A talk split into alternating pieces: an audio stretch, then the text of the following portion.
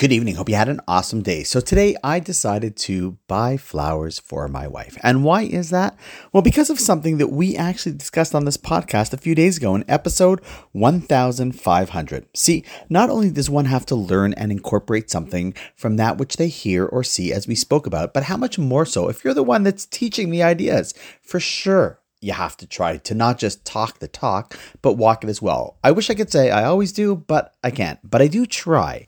And so when yesterday I was behind a car and saw the bumper sticker on it, uh, the one you can see in the episode image, I had to think of myself, okay, so now that I see this idea, which is a nice one, what am I going to do about it? And so on the way home from school this morning, I stopped by the local fruit store in Bathurst. On the way home, popped in and bought a small bouquet of tulips and brought them home for no other reason than putting a smile on Shira's face.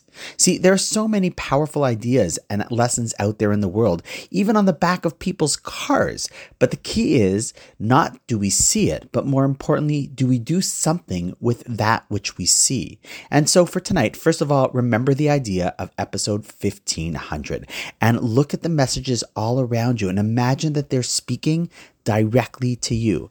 And secondly, although you didn't see the bumper sticker that I saw last night, you did hear about it. So, how are you going to put a smile on someone's face today and every day? And so, on that note, wishing you an awesome night. I hope you can see the bumper sticker on the icon image, and I look forward to seeing you tomorrow.